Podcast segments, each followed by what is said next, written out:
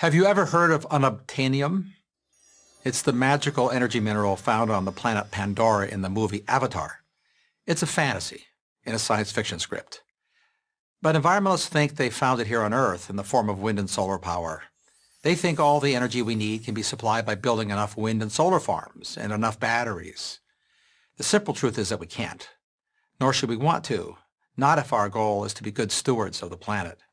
To understand why, consider some simple physics realities that aren't being talked about. All sources of energy have limits that can't be exceeded. The maximum rate at which the sun's photons can be converted to electrons is about 33%. Our best solar technology is at 26% efficiency. For wind, the maximum capture is 60%.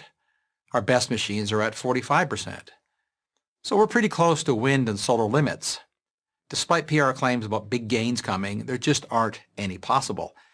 And wind and solar only work when the wind blows and the sun shines, but we need energy all the time. The solution, we're told, is to use batteries. Again, physics and chemistry make this very hard to do. Consider the world's biggest battery factory, the one Tesla built in Nevada. It would take 500 years for that factory to make enough batteries to store just one day's worth of America's electricity needs.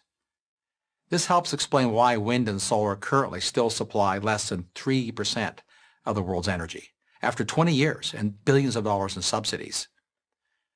Putting aside the economics, if your motive is to protect the environment, you might want to rethink wind, solar, and batteries because, like all machines, they're built from non-renewable materials, Consider some sobering numbers. A single electric car battery weighs about a half a ton. Fabricating one requires digging up, moving, and processing more than 250 tons of earth somewhere on the planet. Building a single 100 megawatt wind farm can power 75,000 homes requires some 30,000 tons of iron ore and 50,000 tons of concrete, as well as 900 tons of non-recyclable plastics for the huge blades.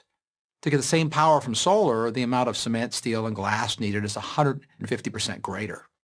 Then there's the other minerals needed, including elements known as rare earth metals. With current plans, the world will need an incredible 200 to 2,000% increase in mining for elements such as cobalt, lithium, and dysprosium, to name just a few. Where is all this stuff going to come from? Massive new mining operations, almost none of it in America, some imported from places hostile to America, in some places we all want to protect. Australia's Institute for Sustainable Futures cautions that a global gold rush for energy materials will take miners into remote wilderness areas that have maintained high biodiversity because they haven't yet been disturbed. And who's doing the mining? Well, let's just say that they're not all going to be union workers with union protections. Amnesty International paints a disturbing picture. The marketing of state-of-the-art technologies are a stark contrast to the children carrying bags of rocks.